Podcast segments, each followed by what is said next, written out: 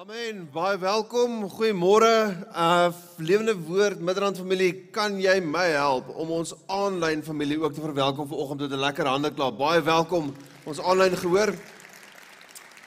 En uh dis vir my so lekker om vandag met aan met ons aanlyn gehoor te kan praat spesifiek omdat daar's baie mense wat gedurende die huidige vlaag uh COVID infeksies ekstra versigtig is en ons verstaan dit en ons waardeer dit. So vir elkeen wat op hierdie stadium dalk jy's uit versigtigheid eerder by die huis bly.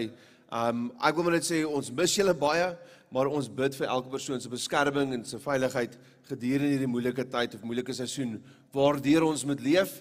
En um dis vir ons almal 'n uitdaging in die aard van die saak. En dan is ek natuurlik ook bewus van hierdie naar mense wat wat tans uh siek is en ons bid saam vir elkeen elke so 'n persoon se genesing. Inteendeel as ek nou sommer vir die vir die woord bid vanoggend, dan wil ek sommer 'n oomblik neem en bid vir mense wat tans juis met siektes twee. Kan ons so maak? Ons gaan saam bid en ons gaan bid dat die Here ons harte voorberei vir sy woord, maar ons gaan ook bid vir mense wat ons weet dalk siek is op hierdie stadium. Here, dankie dat ons vanoggend na u woord te kan kom. Here, ons stel ons harte en ons lewens oop om om deur u woord, Here, met u persoonlik te ontmoet. En mag dit so wees dat u u woord lewend maak in elke hart en in elke lewe. Here, en as 'n gemeente wil ons ook bid, Here, vir mense wat tans sukkel met hierdie siekte, mense wat tans siek is, dat u genesende hand daar sal wees en ek dink in die skrifgedeelte 1 Petrus 2 wat sê deur die wonde van Jesus is daar vir ons genesing. Here mag dit so wees dat u genesing sal deurbreek in mense se harte en lewens in Jesus naam. Amen. Amen. En daarmee sal ek net nog een dingetjie by sê. Dit is 'n in hierdie huidige vlaag is ek bewus van kerke in ons omgewing met wie dit regtig moeilik gaan en uh, daar's kerke wat ver oggend eenvoudig glad nie dienste kan hou nie. So ons bid vir ons gemeenskap, ons bid vir ander gemeentes en dan wil ek sommer nou sê terwyl terwyl hierdie diens aanlyn uitgesaai word, as daar enige maniere wat Lewende Woord Midrand vir enige gemeente in ons gemeenskap in Breër Pretoria Centurion Midrand omgewing van diens kan wees, dan wil ons dit graag wees op julle en julle kan help enige manier uh moontlik. Great. Lewende Woord Midrand, as jy opgewonde oor die woord. OK, nou as jy by ons besoek is jy nie hiervan bewus nie, jy moet nou reageer op daai punt. As jy opgewonde oor die woord. Okay, dit klink beter. Ons is in week 2 van ons reeks oor Jakobus en um, ek probeer so goed as so ver as ek kan om die reeks so aan te pas dat ons so min of meer na 'n 'n hoofstuk, haleluja, 'n week kyk. So laasweek het ons gekyk na Jakobus 1 se inleiding en hy het gepraat oor verdrukkinge en toe en versoekings wat ons moet hanteer. En ehm um, dit het ons gebring tot so halfpad in Jakobus 1. Maar nou val ons bietjie verder weg en ons praat oor die tweede helfte van Jakobus 1 en sommer die hele Jakobus 2 en ek wil julle net weer aanmoedig om die beste te maak van 'n reeks soos hierdie wat ons doen, ten minste een keer 'n jaar wat ons 'n Bybelboek vat en met as so ver as ons kan vers vir vers daardeur werk om die beste daarvan te maak. Maak daarvan 'n punt om in 'n persoonlike Bybelstudie so 'n bietjie hierdie boek te lees. Die boek Jakobus gaan jy maar 12 minute vat om van begin tot einde hardop deur te lees. Persoon in hardop lees en stadig lees. So jy kan dit lees eintlik baie vinniger as 12 minute. So maak dalk 'n bietjie punt, dit sal jy dalk so 'n bietjie meer laat verwag en meer laat verstaan en ek is seker jy gaan meer uit die reeks uit kry. Dan net 'n inleiding en ek gaan nie my inleiding herhaal nie, maar ek wil tog net die eerste vers weer lees en een gedagte herhaal. Jakobus begin met hierdie woorde. Dit sê van Jakobus, iemand wat God en die Here Jesus dien met alles wat hy het. Almal wat oor die hele wêreld versprei is, en aan God behoort, moet die brief lees. Dit is vir julle bedoel. Jakobus, soos laasweek gesê is nie die disipel Jakobus nie, dit is Jesus se halfbroer, die ander seun van Josef en Maria. En die bestaan wat ons hom kry of wat ons hierdie brief kry is uit die leier van die kerk in Jerusalem. Kom ons noem dit nou maar die moedergemeente, daai eerste gemeente wat so ontstaan gehad het op die dag van Pinkster. Maar is nou meer as 30 jaar later, baie dinge het verander en Jakobus lei op hierdie stadium die gemeente in Jerusalem. Die ding is net hierdie gemeente beleef 'n geweldige uitdaging. Hulle op twee fronte. Die eerste is daar's 'n droogte in wat ons vandag vandag sou ken as Israel of die die Jood die Romeinse provinsie van Judea. En vir 'n omgewing of 'n samelewing wat so nou afhanklik is van hulle landbou, onmiddellike landbou, is dit 'n geweldige krisis. Dit is regtig 'n ekonomiese krisis want vervoer was nie so dat was wat ons het vandag het met treine en allerlei goed uh vragvervoer kos by ons toe sal kom nie. As jy droogte gehad in jou middellike provinsie, het jy werklik nood gehad. Daar was eenvoudig nie kos nie. So drasties was dit gewees. En dan daarmee saam het hierdie kerk in Jerusalem op hierdie stadium vervolging beleef. Vervolging deur beide die Joodse gemeenskap en die Romeine. So dit was nie maklik om kerk te hou nie.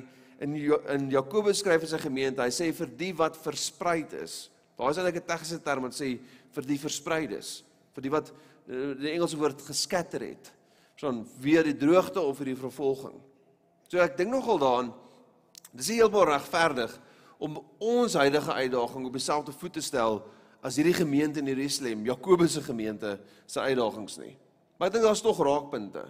Dink die eerste ding is hierdie is 'n kerk in krisis of laat ek eerder sê is 'n kerk wat deur 'n krisis moet kom. Interessant dat hierdie kerk in Jerusalem met sterker aan die ander kant uitgekom. Maar dit was ook 'n kerk wat op die stadium wat hierdie brief geskryf is, wat nie hulle kon nie bymekaar kom soos wat hulle graag bymekaar sou wou kom nie. Daar's iets wat tog baie relevant is aan wat Jakobus vir ons skryf wat ons onmiddellik kan toepas in ons lewens.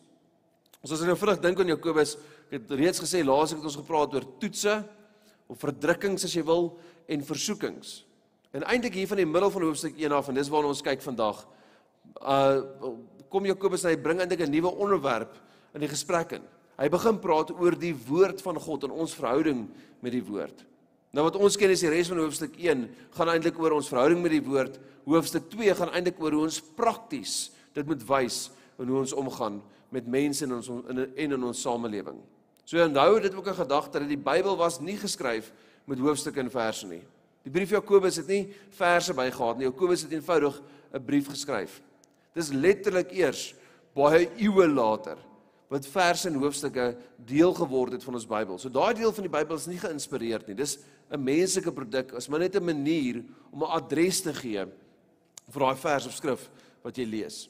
So jy moet eintlik daai middel van hoofstuk 1 af lees tot aan die einde van hoofstuk 2 as 'n as een gedeelte want dit is die woord en hoe ons dit prakties uitleef. So ek gaan nou kom by ons verhouding met die woord en dis die kern van vanoggend se boodskap. Maar ehm um, voor ons dit doen, moet ons eers net 'n bietjie praat oor hierdie een aspek van toep of hierdie een toepassing wat wat Jakobus vir ons gee. Want Jakobus lê soveel klem op die feit dat ons die woord moet toepas. Want ons weet dit is waar. Weet die woord sê een persoon is bietjie so seep. Seep werk net as jy dit gebruik. Die houderend werk net as jy dit gebruik.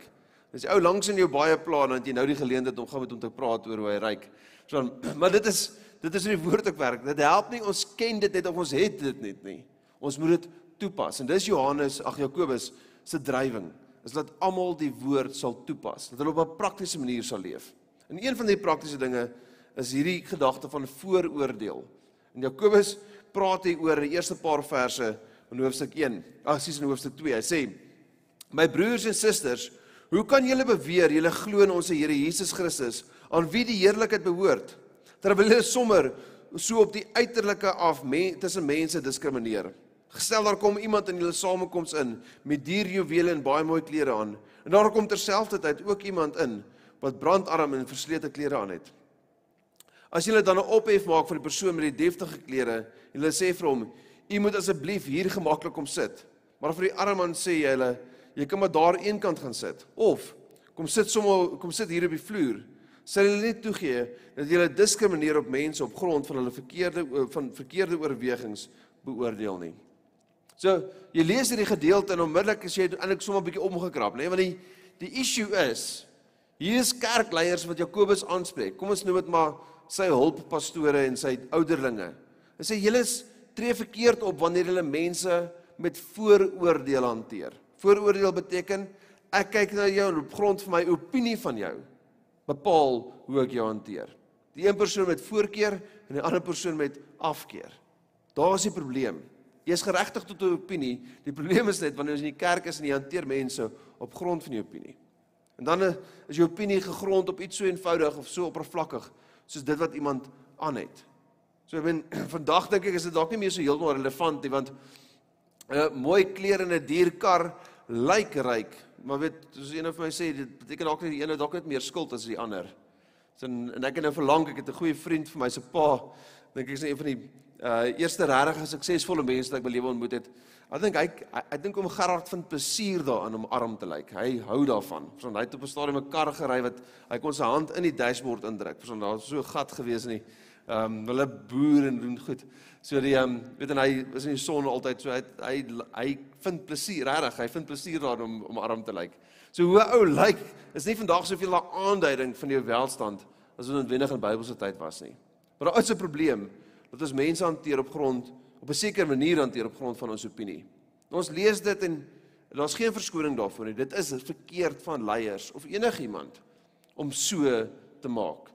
Want die een persoon 'n voorkeur te gee bo 'n ander persoon in die gemeente op grond van wat ook al dit mag wees, moontlike inkomste in hierdie geval. Maar en dis hoekom ek hiermee wil begin. Daar's vir eintlik iets wonderliks hier as jy net so 'n bietjie verder terugkyk. Weet jy hoekom is hierdie 'n probleem? Hierdie is 'n probleem in die kerk in Jerusalem omdat daar in hierdie kerk ryk mense en arm mense is. Dis 'n kenmerk van die kerk in die Nuwe Testament, dat die kerk het bestaan uit ryk mense en arme mense.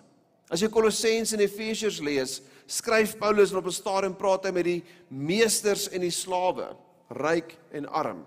Maar hy praat ook met die mans en die vrouens, dan praat hy ook met die kinders. Soos net ryk en arm nie, dis ook oud en jonk. Die Nuwe Testament is geskryf in Grieks, maar is geskryf deur mense wat armees groot geword het. Dit is 'n dis 'n dialek van Hebreëus.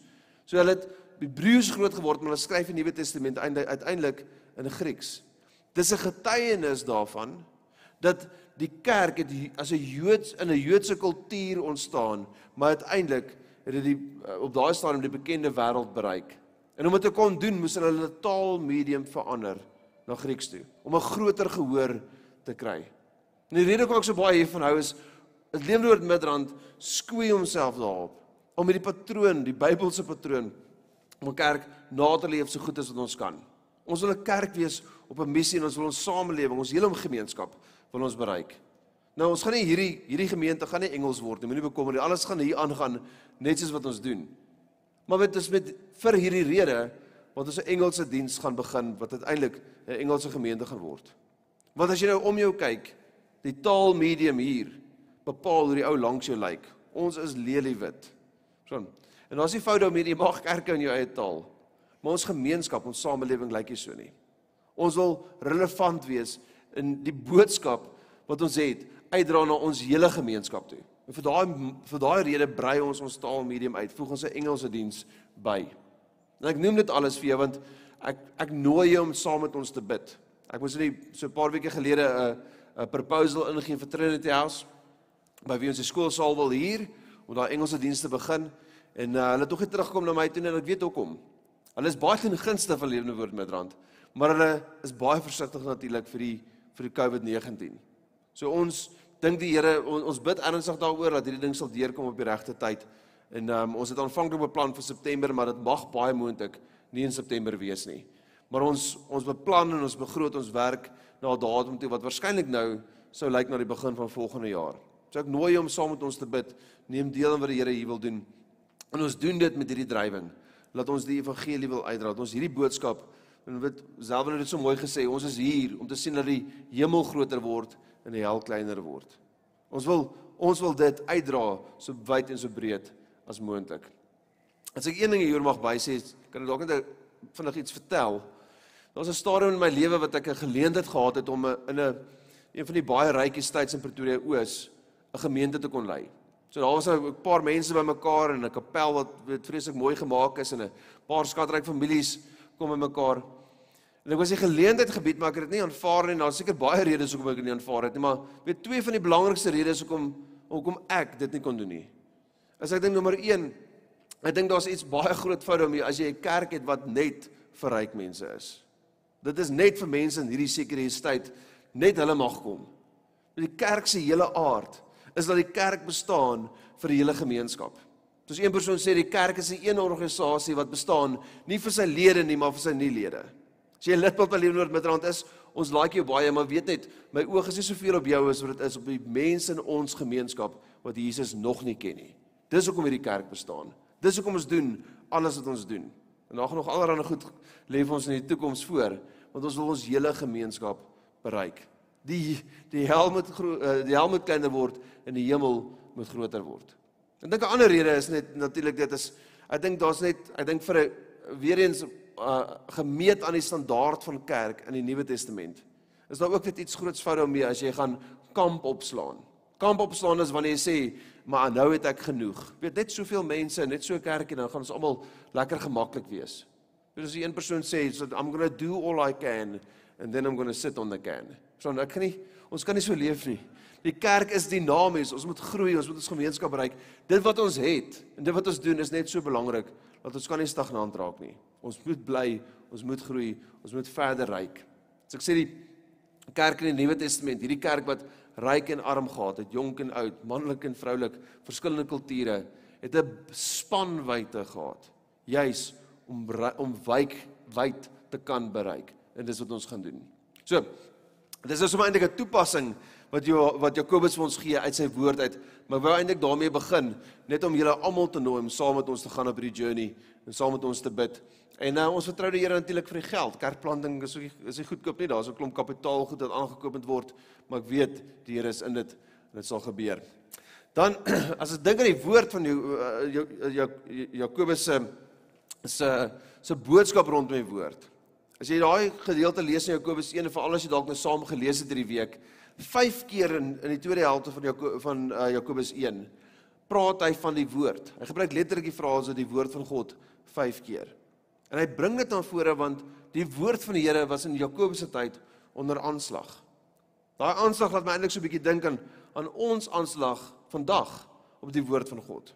Ons lewe in 'n samelewing waar die waar die woord van die Here bevraagteken word deur baie. Dit laat my eintlik bietjie dink aan die aan die slang se gesprek met Eva in die tuin van Eden. Nou Skus. Nou eh, ek is nou nie ekspert nie, maar ek wil nogal vir jou sê, ek dink jy's jy's in slegte geselskap as jy met 'n slang praat. So dan Eva, hierdie hele hoofstuk 3, die ontstaan van sonde, begin sommer op op, op hierdie slegte noot. Dit sê vers 1: Die slang was lustiger as al die diere wat die Here God gemaak het. Is dit regtig so? vra hy vir die vrou. Het God regtig gesê jy mag niks van die vrugte in die tuin eet nie? sien wat is die duiwel se strategie? Hy maak hy stel 'n vraagteken by Eva oor wat God se woord werklik was. Nou in hierdie geval was dit 'n gesproke woord. God het vir Eva Adam en Eva gesê. Ek dink ons samelewing vandag sit die vraagteken oor God se woord of dit regtig geïnspireerd is. Is die Bybel regtig God se woord? Dis asof die slang praat deur baie stemme op sosiale media en waar ook al om by my en jou die twyfel te plaas of het God regtig gesê. Jakobus sê die gesindheid wat ons nodig het of die dit wat ons dit belang dit wat belangrik is vir ons ons verhouding met God se woord is die regte gesindheid. Gesindheid wat nie twyfel toelaat nie. En daai gesindheid gee ek hierdie 3 titels of 3 beskrywings voor. Jakobus as 'n pastoor wil hê sy gemeente moet die gesindheid hê nommer 1 van dankbaarheid. As jy dink aan God se woord, dankbaarheid. Jakobus 1:16 sê: Moenie dwaal nie my geliefde broeders Elke goeie geskenk en elke volmaakte gawe daal van bo af neer, van die Vader van die ligte, by wie daar geen verandering of skaduwee van omkeer is nie. Volgens sy wil het hy ons voortgebring deur die woord van die waarheid sodat ons as eerstelinge van sy skepsele kan wees. Die woord kom na ons toe dit bring vir ons die geskenk of die gawe van die ewige lewe en alles wat daarmee saamgaan. Wat as die Here 'n geskenk vir ons het, is dit toegedraai in 'n sin in sy woord. Die geskenk van verlossing en 'n nuwe lewe, die ewige lewe wat ons aan hom saam met hom kry. Weet ons Jakobus praat eintlik met 'n op 'n baie reguit manier met sy gemeente en hy hy hy hy kultiveer, hy hy kweek hierdie gesindheid van dankbaarheid by sy gemeente aan. En dan as Jakobus skryf en hy sê maar julle is deur God se woord gemaak, die eerstelinge van sy skepsele. Glo ek dit hy so 'n bietjie op op 'n sekere gesindheid wat Jakobus wil hê. Daai gesindheid wat sê Here, ek stel U eerste. Want dankbaarheid doen dit. Ons stel die Here eerste. Jy mag dit weet nie, maar Sondag is nie die laaste dag van die week nie. Sondag is die eerste dag van die week. Jou kalender en jou dagboek stel dit dalk so 'n bietjie verkeerd, maar histories is Sondag werklik die eerste dag van die week. Die die kerktradisie wat die kerk gedoen het alreeds in die eerste eeu na Christus, hierdie tyd waarin Jakobus geskryf het alreeds. Maar die kerk gesê maar as die Joodse dag is 'n Joodse week eindig met 'n Sabbat, die sewende dag wat ons ken as Saterdag, dan gaan ons as 'n kerk op die eerste dag van die week bymekaar kom, want ons wil vir die Here die eerste en die beste gee. Dis wat ons wil doen. Daar is dit dis net dit spreek so vyf van 'n 'n gesindheid van ons gee vir Here die eerste. Dat my eintlik dink aan die in die Ou Testamentiese beginsel van 'n eersteling offer. Nou men as jy as jouself kan indink in 'n boer se belewenis want baie mense was afhanklik eenvoudig van wat hulle geplant het vir hulle inkomste en partykeer om vanaf te leef. As jy gestel het 'n wingerd, daai wingerd vir 'n hele jaar lank versorg jy 'n wingerd. Jy bemes hom, jy spit die grond, jy doen ook al wat ook al jy moet doen. Jy ry kunsmis aan en water aan in Bybelse tyd was natuurlik 'n moeilike ding. Jy dit of hulle moes letterlik kanale grawe of hulle moes water soos met 'n krywa om iets soos 'n krywa aanry na hulle plante toe. Daai boer het vir 'n hele jaar hard gewerk. En as jy nou vandag so boer, weet saad, kunsmis, versekerings, al die goed kos 'n groot klomp geld. So jy jy's vested, jy's jy's belê in jou oes. En as die oes begin gereed raak, kan jy nie wag vir payday nie, want 'n boer het net een betaaldag in 'n jaar. Dis 'n moeilike besigheid. So, maar die Bybelse tyd as die oes begin gereed word, het die Here eintlik van Israel verwag nie om bly te wees oor die inkomste wat kom nie. Hy het, hy het op daai, kom ons sê die moeilikste tyd, het hy vir het hy 'n eersteling offer verwag. Wanneer die offers ingestel word in Eksodus en Levitikus, dan verwag die Here dat 'n dat enigiemand wat 'n opbrengs het, die eerste sal bring, die eerste vrugte sal bring en vir die Here kom offer. En dit het Israel gedoen. En die hele gedagte was ons gee vir die Here die eerste en die beste as 'n offer. En dit is nie maklik om te maak nie, kan jy dink. Maar nou die gedagte was ook gewees as ek vir die Here hierdie eerste tiende gee, dan seën die Here die ander 90% wat nog op die wingerdstokke hang. En God sal daai uit vir voorsien meer as wat ek verwag of meer as wat ek nodig het. Dit gaan vir 'n sekere gesindheid. En daai beginsel wat ingedra na die kerk toe in die Nuwe Testament ook. So, moet nou dink aan geld in die dag van die week nie. Dit gaan oor hierdie gesindheid wat Jakobus by sy gemeente wil skep. Wil kweek, wil wakker maak van dankbaarheid en 'n gesinde wat regtig die Here eerste stel. Tweede ge, ge, ge, eh, tweede gesindheid teenoor God se woord wat Jakobus by ons wil kweek is die gesindheid van nederigheid. Nederigheid. So eh, soos een persoon sê en dis eintlik 'n aanhaling uit een van die ou uh stoïek filosowe uit in die um in die antieke tyd. Hy het gesê it is impossible for a man to learn that which he thinks he already knows.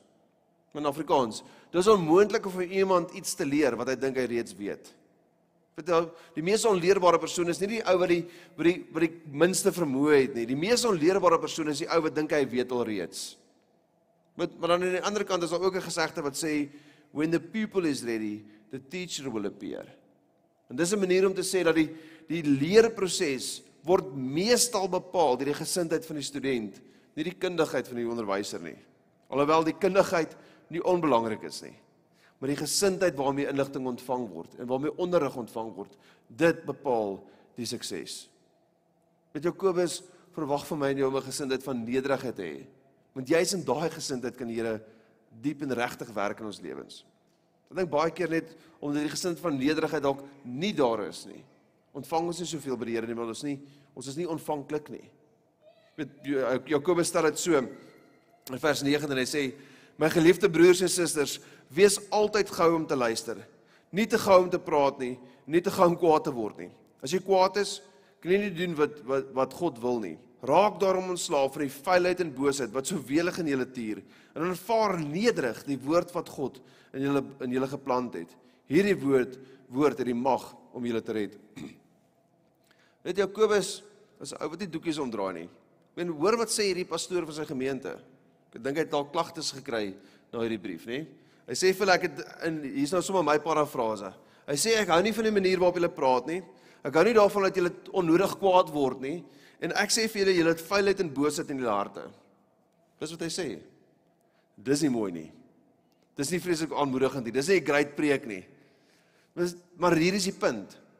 As ons regtig 'n lewende verhouding met die Here het en ons is ons engage werklik met God se woord Dan gaan daar ook tye wees waar die Here deur sy woord met ons praat en goed in ons hart en ons lewens aanspreek wat nie in lyn is met met sy wil en met sy karakter nie. Dis net dis eenvoudig net hoe, hoe God in ons harte werk. Timothy Keller is 'n presbyteriaanse pastoor wat nou afgetree het, maar hy het sy ek, ek hou baie van baie van die goed wat hy geskryf het. Hy het onder andere die volgende gesê, hy het gesê if your God never disagrees with you, you might just be worshiping an idealized version of yourself. As ons onsself regtig in perspektief stel, ons is God se skepings. Ons is hier op aarde gebore met 'n sondige natuur. En God is God, hy is alwetend, hy is almagtig, hy is heilig. As jy regtig 'n lewende verhouding met die Here het, gaan die Here jou net uit aard van hierdie verhouding op 'n of ander stadium kontradik, weerspreek. En dan dan is die vraag, hoe gaan jy dan reageer? Jakobus sê jy behoort met nederigheid reageer, bereid te wees om te verander, bereid te wees om te buig dat die Here in ons harte kan werk. Die woord aanvaar wat gebruik word in Jakobus 1 is die Griekse woord dekomai. Ek wil nou nie in die Grieks te veel ingaan nie, maar dit dit gaan net eenvoudig daaroor dat jy laat jy die woord ontvang soos wat jy 'n gas by jou huis sal ontvang al ken jy die persoon nie. Nou meeste van ons is bietjie versigtig om gaste by jou huis te ontvang, veral as jy nou daai familielede het wat in die sitkamer hulle skoene sommer uittrek of weet weird goed doen, van ehm um, Maar wat hy sê is die woord dekomaai veronderstel dat jy iemand sal ontvang soos 'n gas in jou huis al ken jy hom nie. Nou dis nog meer riskant, want jy weet nie wat hy gaan doen nie. Dalk wil hy sy skoene uittrek of iets weers doen. Okay, maar jy ontvang hom nog steeds. Jakobus sê ons ontvang die woord van die Here met hierdie met gasvryheid al gaan die woord ons dalk kontradik. Selfs dan sal ek hier ontvang. Paulus sê eintlik presies dieselfde ding en hy gebruik dieselfde Griekse woord in Kolossense 2. Ag sies in Tessalonisense 2. So 1 Tessalonisense 2 sê verder sal ons God aanhou dank dat julle sy woord wat julle by ons gehoor het aangeneem het nie as mense woorde nie maar soos dit werklik is as God se woord. Die woord is aan die werk in julle wat glo. Die woord aanneem daar is die woord dekoma, die woord in te nooi soos 'n gas wat jy nie ken nie maar met vrymoedigheid. So Jakobus verwag van ons om 'n gesindheid te hê van nommer 1 dankbaarheid en nommer 2 nederigheid. Maar hy wil ook hê dat ons in ons verhouding met God en met sy woord sal verdiep. Nou ek weet verdiep is nie regtig 'n gesindheid nie, maar dis Jakobus se eie woord. So ek wil hom nie, ek wil hom graag gebruik. So hierso skryf hy in vers 22 en sê: "Julle moet mense word wat doen wat die woord sê. Moet dit net hoor nie, dan bedrieg julle jouself." Julle sal saamstem as jy as jy altyd net die woord aanhoor en nooit doen wat dit sê nie, is dit so goed of jy kyk na jou gesig in die spieël sonder om iets aan jou voorkoms te doen. Ja, bekyk jouself, gee pad, ekskuus, jy bekyk jouself, gee pad en vergeet wat jy gesien het. As jy jou egter verdiep in God se volmaakte wet, en die woord wet word hier gebruik soos 'n woord woord.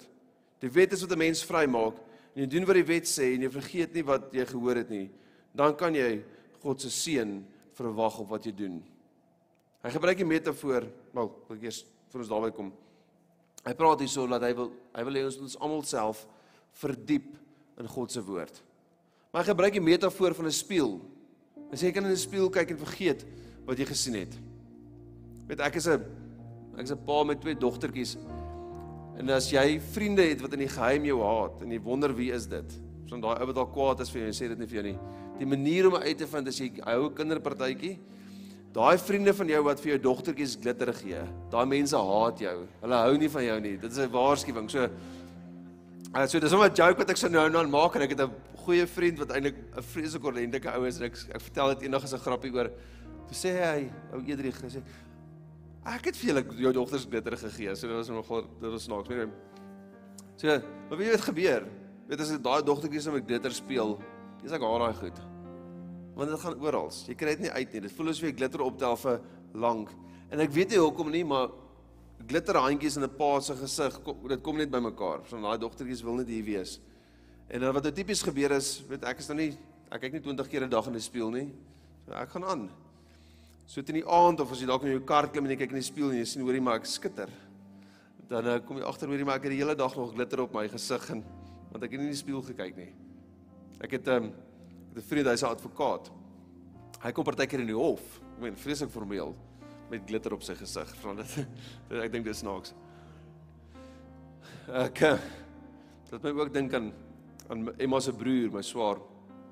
Hy uh everyone is 'n vreeslike nice ou en hy doen goed, sy besigheid doen goed. So wat nou gebeur is Edwin begin so nou en dan bietjie meer geld spandeer op goed wat hy nie anders insou nie. En een ding wat hy gedoen het is en hy luister moontlik vanoggend na hierdie diens, so hy moet my nou korrigeer as die storie nie 100% oor reg oor vertel nie. Is hy ehm um, hy het op 'n stadium besluit oor maar hy gaan nou hy gaan nou bietjie hy, gaan nou bietjie splurge, hy gaan 'n bietjie uithaal op 'n haarsny. En hy gaan toe na een van hierdie professionele barbers toe. So nou nie die haarkapper om te draai nie, so ook nie die salon nie. Hy gaan nou na een van hierdie grand mans haarkappers toe. En hy het hy vat ook toe nou sommer 'n vol pakket. En uh, die ou sny sy hare en Edwin het eintlik van die begin af nie baie daarvan gehou nie want hierdie ou masseer sy skouers en sy kop en Edwin like dit nou net nie lekker. En toe die haar sny amper klaar is, toe toe gaan dit nou vir Edwin nog, toe sit afdra nou, toe gaan dit regtig sleg. Want die volgende ding wat hy doen is hierdie ou vat hierdie warm handdoek wat hy met met water gestoom het en dan um, hy draai die ding om sy gesig. Nou stoom hy sy gesig wat eintlik seker 'n lekker ding behoort te wees, maar Edwin sê daai stoom en sy sinus het dit nie saamgewerk nie. So toe dit eers begin loop, toe hou dit net aan. Dit was ongemaklik om die minste te sê. Maar sê die ding wat op die meeste plaas toe hy nou instap, toe sien hy hierdie ou al twee twee oorpleisies uit. So jy wil nou nie aanhou wil die ore skoon maak nie, so hy is 'n bietjie onseker wat hierdie is en die ou se daai oorpleisies net daar. En op 'n stadium toe hy nou met hierdie met die handdoek besig is, toe vat hy die ou die oorpleisies en hy druk dit daar in 'n groen gel wat daar op die in die hoek staan. En ons nog steeds bietjie onseker wat dit is. En op 'n stadium na hierdie handdoek situasie uitgesorteer is, so druk hy ou se kop agteroor en hy druk daar toe oor pleisies met daai gel wax in sy neus. Toe sit hy laat. Toe sit daai goed daar. Nou manne wat jy doen met jou grooming is jou saak. Maar maar ek gaan nie ek gaan nie so my neus daar uittrek nie. Daar's 'n manier nie. En die einde, jy kan net dink, persoon persoon druk sy kop vorentoe en hy pluk daai goed uit. Dit moet verskriklik seer wees. Ek het amper gesê helse. Dit moet verskriklik seer wees. Maar hier is my punt. Ek het eintlik 'n punt met hierdie storie. As jy nou dink aan die glitter wat ek nie raak sien nie. As jy nou dink aan aan 'n neushaar as jy nou voor die spieël staan en daar staan lekker neushaar en kyk vir jou. Die vraag is, wat gaan jy doen as jy dit sien? Is jy bereid om hom uit te pluk? As die glitter skyn en dit is waarskynlik pers gaan jy dit afwas. Jakobus moedig ons aan en wanneer ons ter die woord gekonfronteer is, te reageer in nederigheid, met dankbaarheid, maar ook omdat ons onsself sal verdiep in die, in God se woord. En ek weet hier is die middel van die jaar, dis nie 'n 1 Januarie boodskap nie, maar ek wil jou uitmoedig, ek wil jou encourage. Uit daai uitdaag, ek wil jou aanmoedig om om jouself regtig in God se woord te verdiep. En ek sê hierdie baie graag vir mense, ek dink jy Jy behoort die woord God se woord op drie maniere te lees. Jy behoort deur die woord te bid. Dis dis jou stilte tyd. Nou stilte tyd is vir my 'n probleem woord want ek dink nie jou tyd sommer hier hoef stil te wees nie. Ek hou eintlik meer van die Engelse gedagte devotional. Daar's tyd wat jy bidend en eerlik dit met God se woord spandeer. Dit behoort 'n daaglikse dissipline te wees. Haar in stilte word tyd te spandeer. Dit is goed om in die oggend vroeg te doen. Ehm um, maar ek moet nou vir eerlik sê ek is nie oggendmens nie. Verstaan, as ek partykeer is weet ek het regtig probeer al baie my lewe om in die oggend 'n stilte tyd te maak. Maar weet gewoonlik hoop ek net die tyd gaan verby of ek kan koffie kry. Verstaan, ek het ander tye wat ek moet maak. Dink jy maar wat ek wil laat is dat jy tyd sal maak om daagliks deur God se woord te bid. Dat die Here regtig met jou kan praat. Of dalk moet ek sê bidend deur God se woord te lees. Sal 'n beter manier om dit te sê. As jy bidend deur God se woord lees, wil ek ook hê jy moet God se woord lees. Dis 'n boek om gelees te word. Dit klink en en lyk dalk baie daunting, maar weet jy, Bybel lees, weet jy, om die Bybel hardop deur te lees gaan jy maar 89 ure neem. Dit is regtig nie vreeslik lank nie. Um die as jy nou vat die 30 jaar daarvoor. En wat ek aanmoedig en wat ek self gebruik, is ek het 'n Bybel leesprogram wat ek gebruik. Ek persoonlik gebruik die ESV Through the Bible in a Year. Dis 'n dis 'n program wat jy kan kry aanlyn. Daar's baie ander sulke soortgelyke programme. Maar dit help jy om so drie hoofstukke in die Ou Testament, een Psalm en twee hoofstukke in die Nuwe Testament te lees. En as jy dit deursien, dan gaan jy uiteindelik die Bybel deurlees in 'n jaar. Jy moenie sleg raak as jy agter is nie. Ek is gewoonlik agter. Maar dan as ek agter is, haal ek weer in en dan raak ek agter, haal ek weer in, maar uiteindelik kom ek daardeur. Dis net 'n manier, dis net 'n hulpmiddel om jou te help om die Bybel deur te lees. Dis 'n boek om gelees te word. En dan derdens is daar ek graag hê mense moet die Bybel bestudeer. En daar's nie 'n beter manier om te leer hoe om dit te doen as by Ego Truth. Pastor Mark Gadgets wat oor 2 weke bedien, bied 'n fantastiese aanlyn of 'n Bybelskool aan wat ons aanlyn fasiliteer by die gemeente. As jy daarvan wil deel word, asseblief praat met Karen en die span na die diens. Dit leer vir die middele aan, die tools aan om die Bybel werklik te bestudeer. So op drie maniere jy die Bybel te bestudeer of te lees. Bidend, deur dit te lees en dan behoort ook studietyd in jou lewe te wees. Wat is hoe jy jouself verdiep in God se woord? Jy moet dieper inspring, meer gaan leer. Indruk jy's ook in daai area. Jakobus se uitdaging aan my en jou is dat ons sal gaan van toeskouers na deelnemers toe. As Jakobus die dringendheid het om met ons te praat daaroor dat ons nie net in God se woord sal verdiep nie, maar hy wil hê ons moet daders word van God se woord, want dis waarna die dele res van hoofstuk 2 toe wy. Dan is dit ons uitdaging dat ons sal gaan van toeskouers na deelnemers. Van iemand wat net luister en ontvang soos 'n consumer na iemand wat werklik 'n bydrae lewer. Dis die uitdaging. By die gemeente het ons die middel, ons noem dit die dream team, dis ons vrywilligers wat ons eintlik help kerk aanbied elke geleentheid waar daar ietsie by die kerk gebeur. Weet jy, uh, uh, jy jy word 'n deelnemer wanneer jy saam deel in die missie van hierdie gemeente. Vir Jakobus lyk dit so.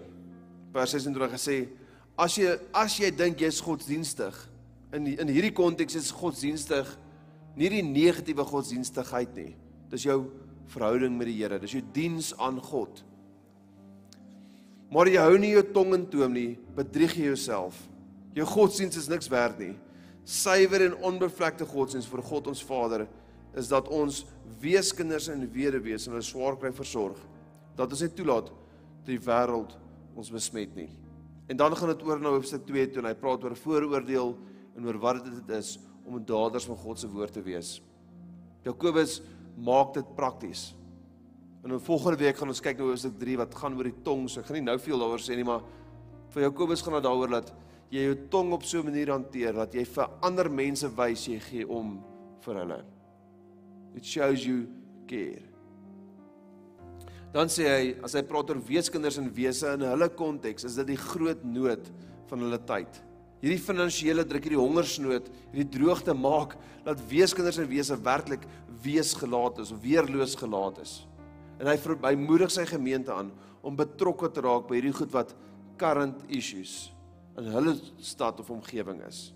Ons as gemeente wil betrokke wees by wat current huidige issues in ons omgewing is.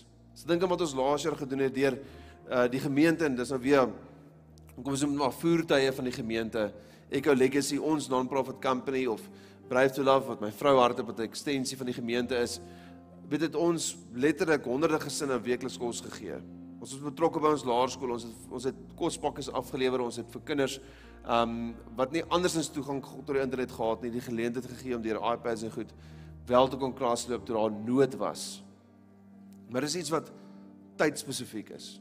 So ek dink hulle wat my vrou hulle doen met Brave for Love, human trafficking is 'n nood van ons tyd. Dit gaan nie jy gee nie net om en versorg nie. Vir Jakobus gaan dit daaroor dat ons dit wat verkeerd is wil regstel. En dis wat ons doen. Dis wat ons wil doen. Dis waarvoor die Here ons ook geroep het. Maar dan terwyl ons dit doen, sê Jakobus dat ons nie sal toelaat dat ons hierdie wêreld besmet word nie. So ons is besig in die wêreld. Ons kry ons hande vuil. Ons het te doen met goed en met nood. Maar sonder dat dit ons besmet of aftrek. Dis wat Jakobus verwag. En jy kan dit doen. Jy kan so leef as jy as jy staan op God se woord. As dit jou fondasie is. Kan ek vir ons bid? Kom ons bid saam. Here, dankie vir elke persoon hier vanoggend. Dankie vir elke een wat aanlyn hierdie diens saamvolg. Here, in my gebed is dat U in ons harte die die tipe gesindheid sal kweek deur die Heilige Gees wat ontvanklik sal wees vir U woord. Dat elke lewe hier kan getuig van die goedheid en die aktiewe werking in Jesus naam.